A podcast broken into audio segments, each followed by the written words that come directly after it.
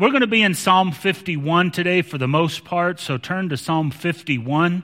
We are talking about our urgent mission, the mission God gave us. Now, Jesus gave us the mission to make disciples of all nation.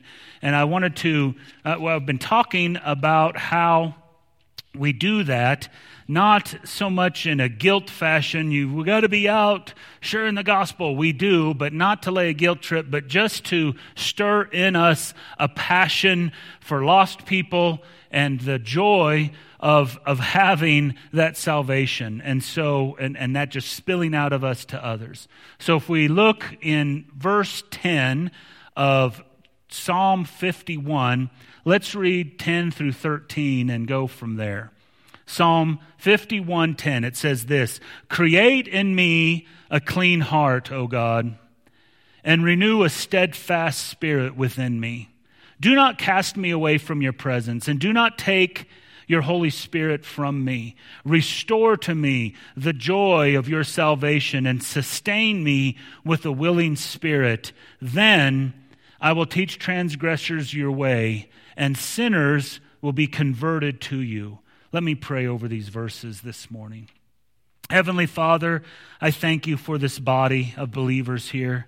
And I pray that we would be known as people who love those who don't know you, and that we would see a harvest of those who don't know you come into your kingdom, so that you would have more worshipers and more people to go and, and make disciples. I just pray that you would work in our hearts today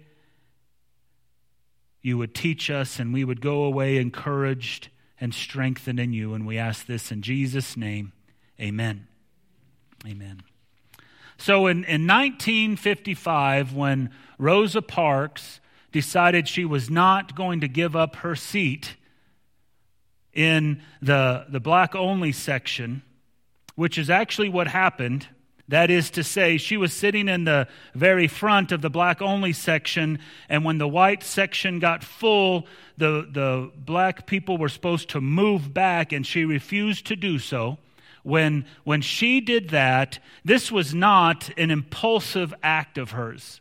It wasn't something that it just happened, and, and that's what was, and it was just coincidence it was that day. The, she had spent 12 years leading the local NAACP chapter. The summer before that, she was at a 10 day uh, conference for those who were um, uh, training on civil rights and labor rights. And she had been spent some time with other bu- bus boycotts. She had been arrested in Baton Rouge, Baton Rouge, Louisiana, and had spent some time uh, two years earlier. She spent time in jail for that. And, and so when she stepped on the bus on that December day in 1955, she was armed and she knew chapter and verse what was going to happen to her. She was ready she made a decision then to do that. She, she was specifically chosen to be the one that if, if she got, if she refused to move her seat and a lawsuit came, that she would be the one to be the face of the lawsuit because she had a standing in her community and, and who she was and what she stood for. And so she, she uh, was chosen and was the first uh, to, to be the face of the first major direct action against the civil, uh, I mean, for the civil rights movement. She was ready, and that's my point. She thought about her actions. She conferred with people. She was willing to be used for a greater purpose, and she was ready for her mission. And that speaks to us as believers to be ready. As followers of Christ, we should be ready for our mission as well. Christ has given us, like I said, an incre- incredibly urgent mission to bring the gospel to the entire world so that they can hear the gospel message. And He wants us to be ready about that. He wants us to be ready for that. If we look in our verses that we read today and actually look at the end, the conclusion of this one little paragraph in Psalm 51, he says, Then I will teach transgressors your way, and sinners will be converted to you. That's what our mission is. We want to teach people about the, the salvation that's available in Christ. We want to see people come to Christ and be changed for, for God's glory. That is what we're looking for. And so, if we're good Bible students, we look at the Bible, we hear the word then, and we say that's a conclusion statement. So, what is it that produced that heart in David? How did he end up with that conclusion? So, instead of going verse 10 through 13, I'm going to go verse 13 and back up through to see how he got to this place where he had a heart to win people to Christ.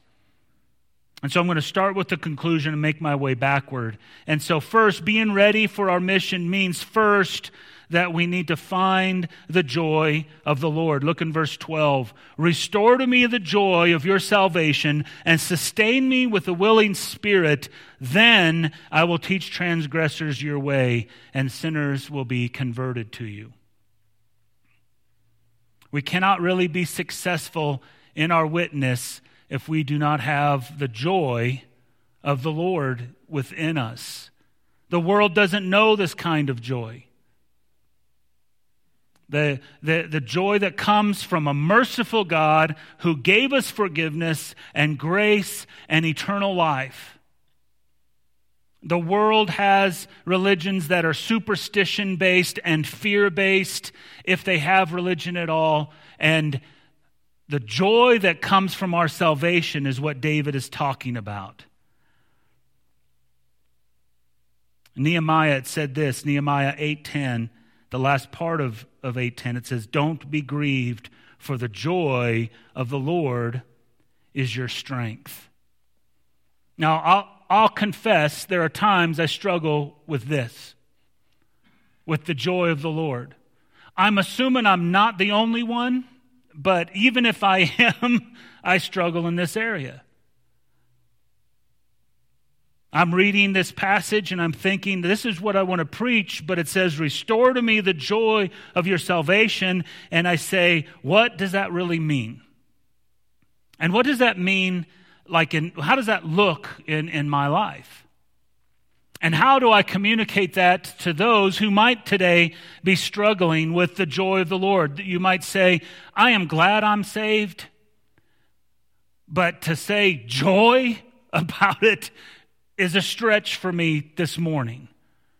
Maybe that's where you're at. And so, how, how do I communicate that? Because there's too many times I think that we, uh, I know I do, I try to attempt to find joy in things that only provide temporary happiness. And that just doesn't work. That's not joy. I like what I read this week. It said, Joy is the byproduct of the gospel, not of our circumstance. I'll read that again. Joy is the byproduct of the gospel, not of our circumstance. That is to say, without salvation that's found in Jesus Christ alone, there is no joy. Right?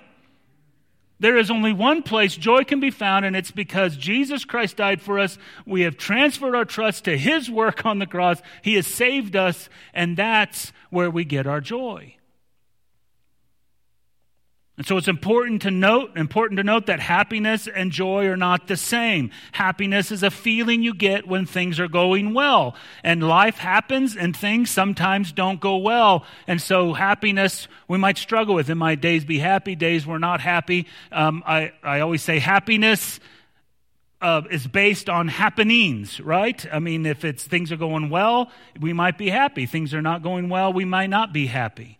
But joy is not based on circumstances. Joy is a deep sense of pleasure, a deep sense of delight and gladness, which is independent of our circumstances, but is based on the salvation that Christ provides us.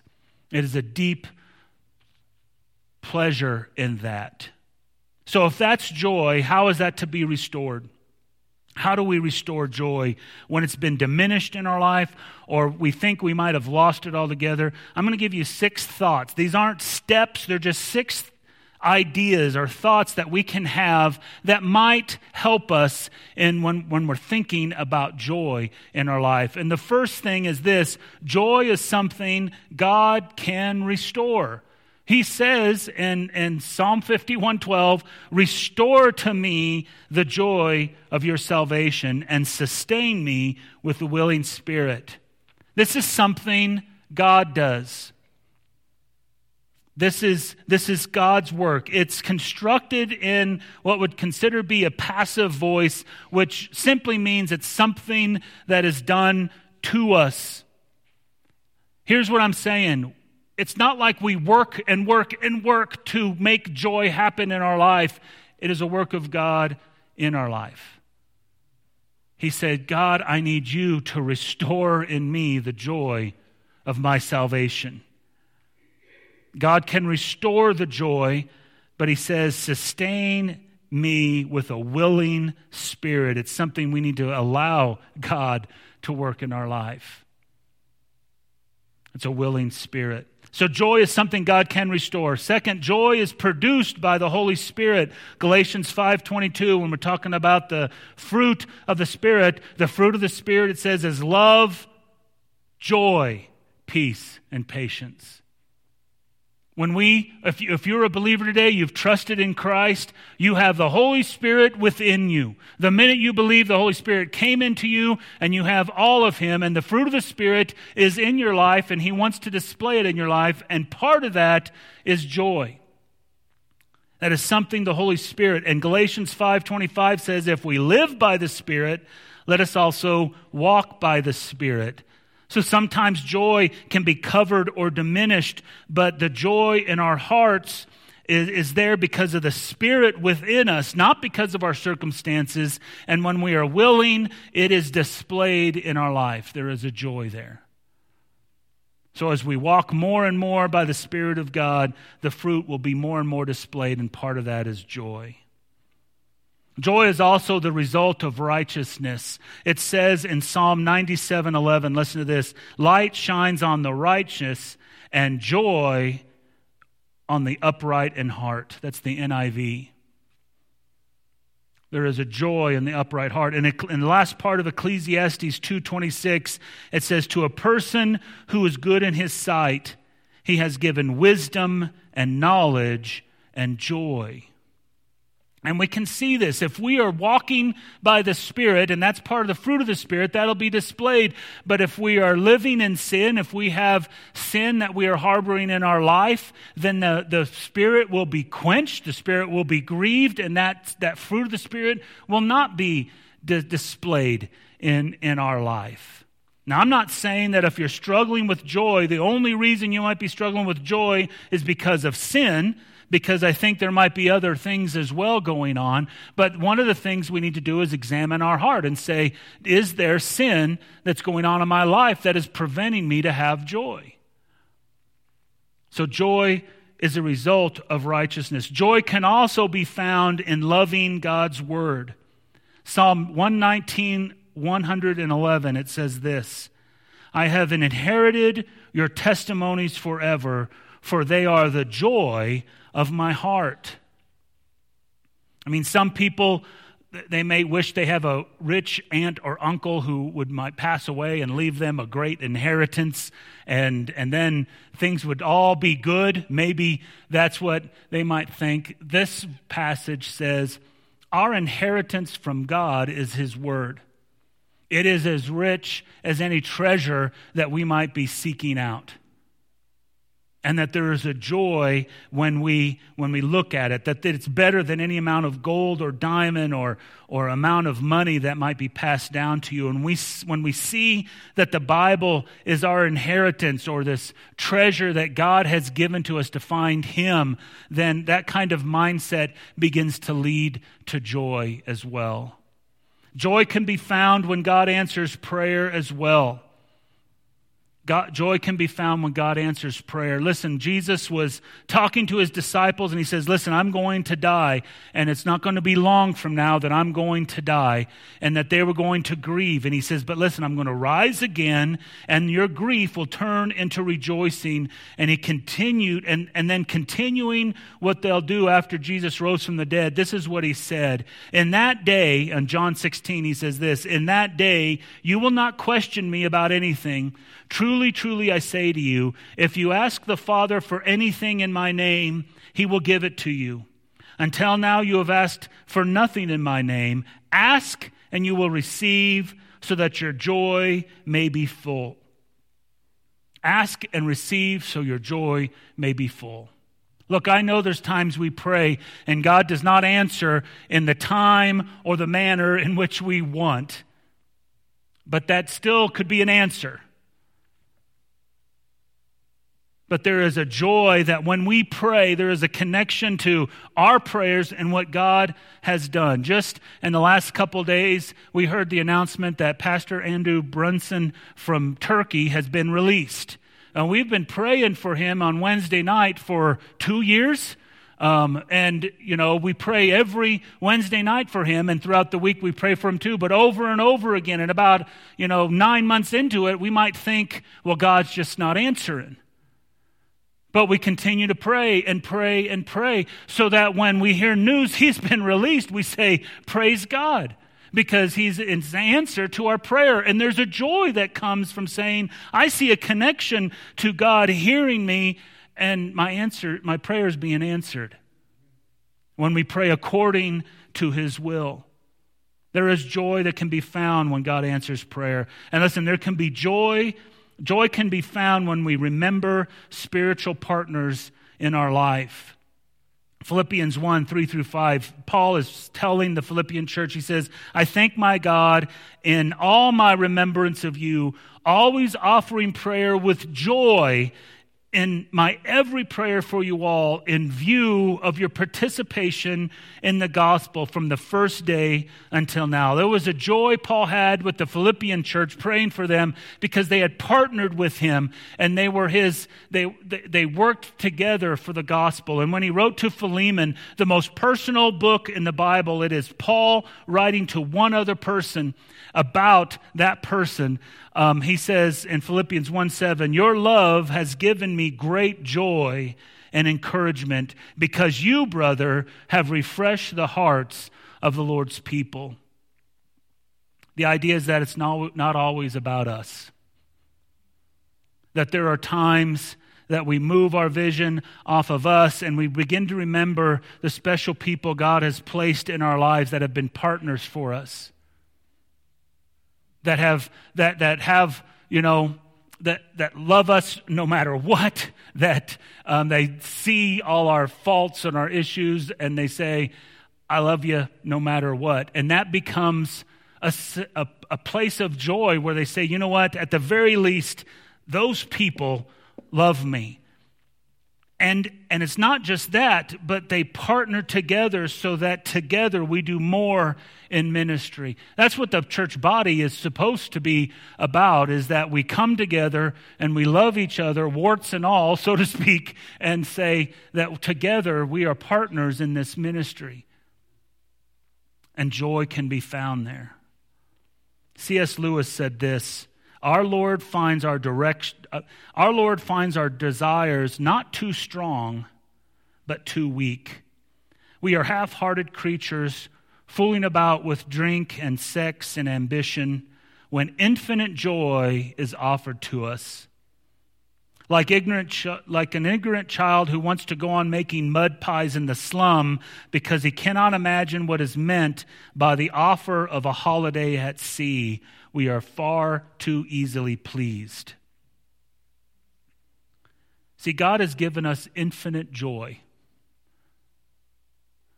The Holy Spirit resides in us, and the fruit of the Holy Spirit is joy. God can restore that to us. We have infinite joy because the Father chose us The Son died for our sins and rose from the dead for us. The Holy Spirit resides in us and gives us joy. Our joy increases in our life. And, and, and when we grab hold of, of that, then our, our witness is more effective. Because we go out and people see, I see life happening to this person, and while they're not like rejoicing in the bad things that are happening, they're rejoicing in spite of the bad things that are happening. And when they see that, they say, There's something in that, and they're drawn to Christ. So, to be ready for our urgent mission means we find the joy of the Lord. But to find the joy of the Lord, we talk a little bit. We talked a little bit about this in in in previously when those six thoughts, but to find the joy of the Lord, second, we have to have a sense of God's presence. Look in verse 11. We're going backwards. And he says, Do not cast me away from your presence, and do not take your Holy Spirit from me. And then he says, Restore to me the joy of your salvation.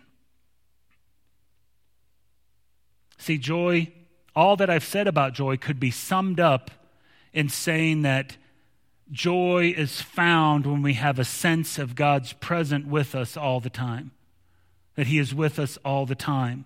And David echoed this in another psalm. In Psalm 16:11 he said this, "You will make known to me the path of life. In your presence is fullness of joy.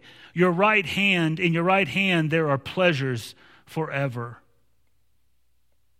See, it's a powerful concept to think about that when we trusted in Christ and the Holy Spirit came within us, David said, Don't take your spirit from me, but that was before the abiding presence of the Holy Spirit. He will not leave you or forsake you.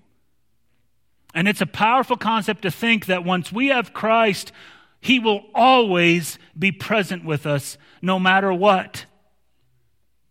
David said, uh, said it this way in Psalm 139 Where can I go from your spirit? Where can I flee from your presence? If I ascend to heaven, you're there. If I make my bed in Sheol, behold, you are there. If I take my wings on, of the dawn, if I dwell in the remotest part of sea, even there your hand will lead me, and your right hand will lay hold of me. See, there was no place David could go. There was no circumstance that he could experience. There was no attack that he could endure. There was no emotion that he didn't feel that God wasn't right there with him all the time. And that's the truth for us as well. When we follow Christ, as we follow Christ, there is no place you can go without the Father walking with you. Psalms 23 says, Even though I walk through the valley of the shadow of death, I fear no evil. Why? Because you are with me. As I believe there's no circumstance you can experience where the Holy Spirit, Holy Spirit isn't your strength to endure or your victor to be your victor. As a Christian, there's not an attack that you endure without Christ being your advocate who is walking with you. The scripture says, if God is for us, who can be against us? There is a joy found in Christ's presence. And sensing God's presence in every aspect of life is the key to restoring our joy, which is, which is essential if we're going to see people come to Christ. So it's sensing God's Spirit so that there is a joy there so that we can be effective witness. And my problem is, and maybe yours is too, I get hung up on the little things of life. Those things might actually be big, but in the grand scheme of things, they're really small when we look at it in light of eternity, and I get hung up on them. And I start looking again for my joy in the in in the the happenings of life and think my happiness is going to produce joy and it doesn't. And then I forget that God is walking with me through it. That he's with me all the time. And so I, I, forget and I have these little things. I get hung up on the temporary things of the world. Steven Curtis Chapman had a song called See the Glory. And it speaks of how the insignificant things of the world keep us from seeing, seeing God in our life. In the chorus, um, it, it, says this I'm, I'm playing Game Boy standing in the middle of the Grand Canyon. Game Boy is one of those little things. you could say I'm at Grand Canyon and I'm focused on my phone instead of enjoying Grand Canyon. He says, I'm eating candy sitting at a gourmet feast. I'm waiting in a puddle when I should be swimming in the ocean. Tell me, what's the deal with me? Wake up and see the glory. See, the things of this world tend to steal our attention. And we get caught up on these little bitty things and we're focused on it. And the glory of God is all around us, and we start focusing on this little thing. And we just need to look up and say, listen, um, I've been focusing on the wrong thing. And we begin to sense God's Spirit is walking through us for a purpose.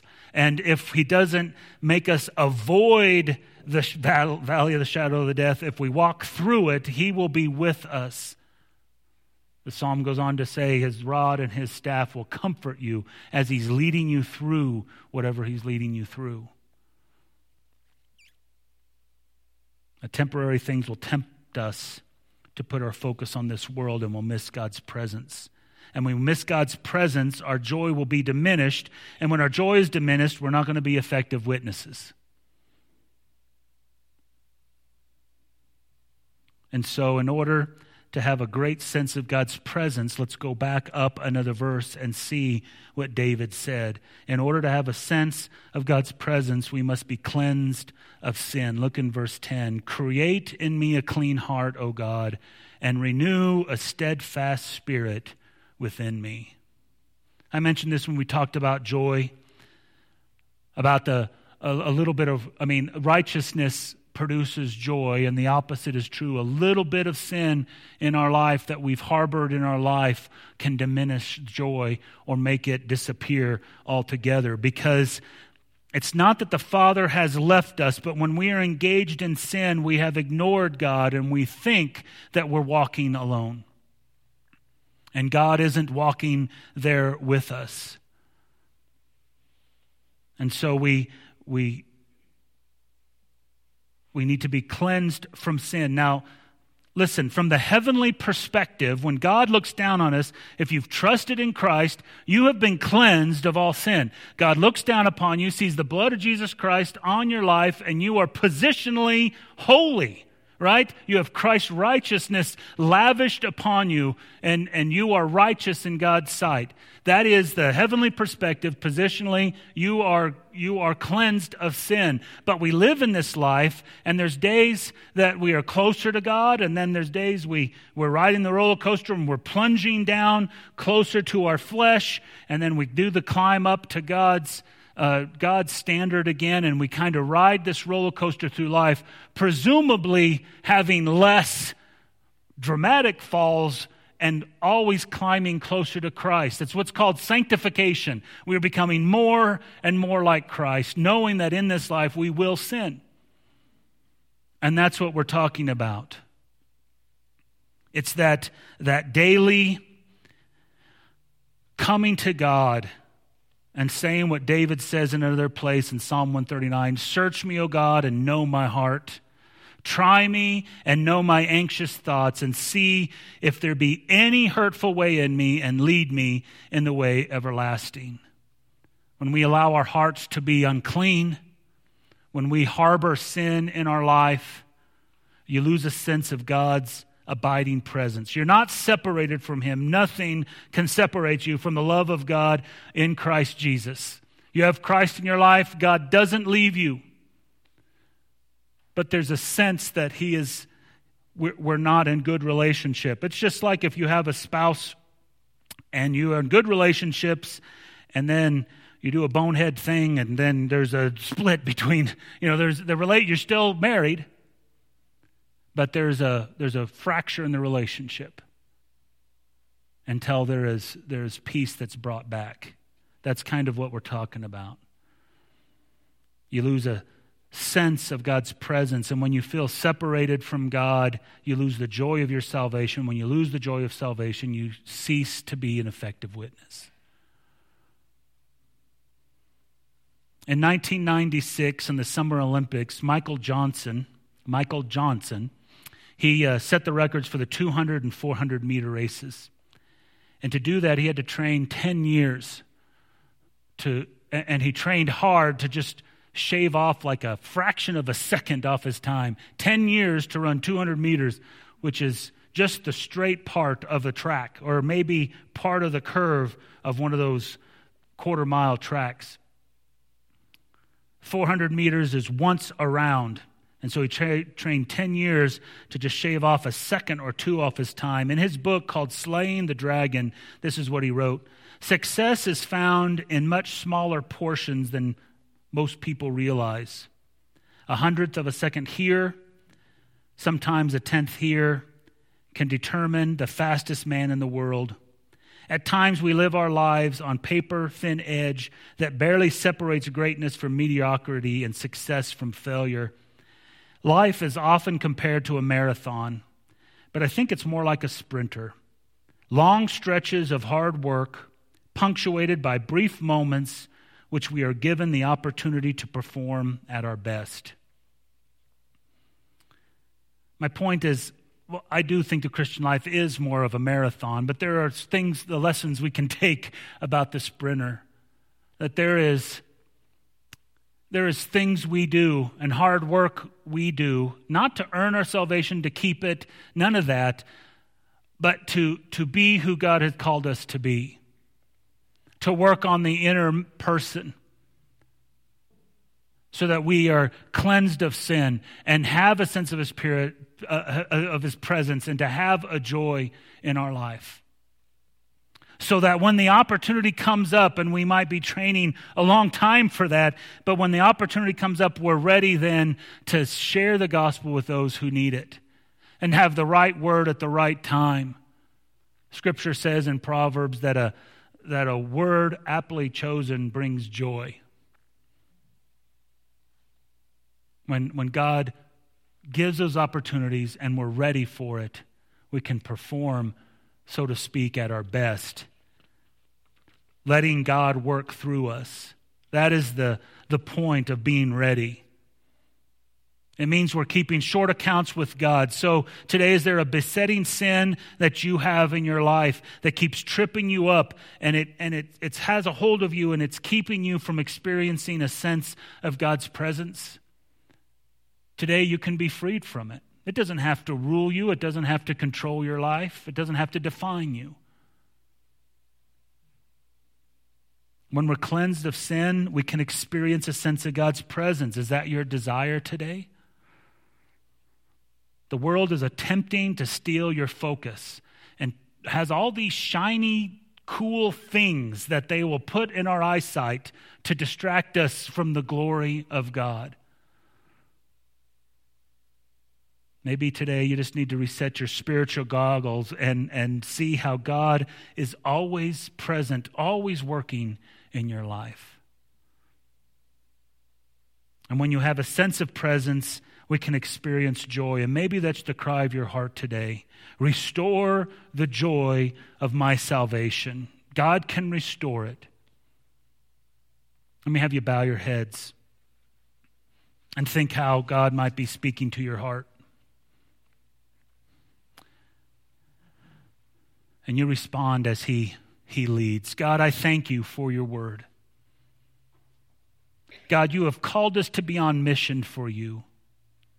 And God, you can use us in any state because you are all powerful.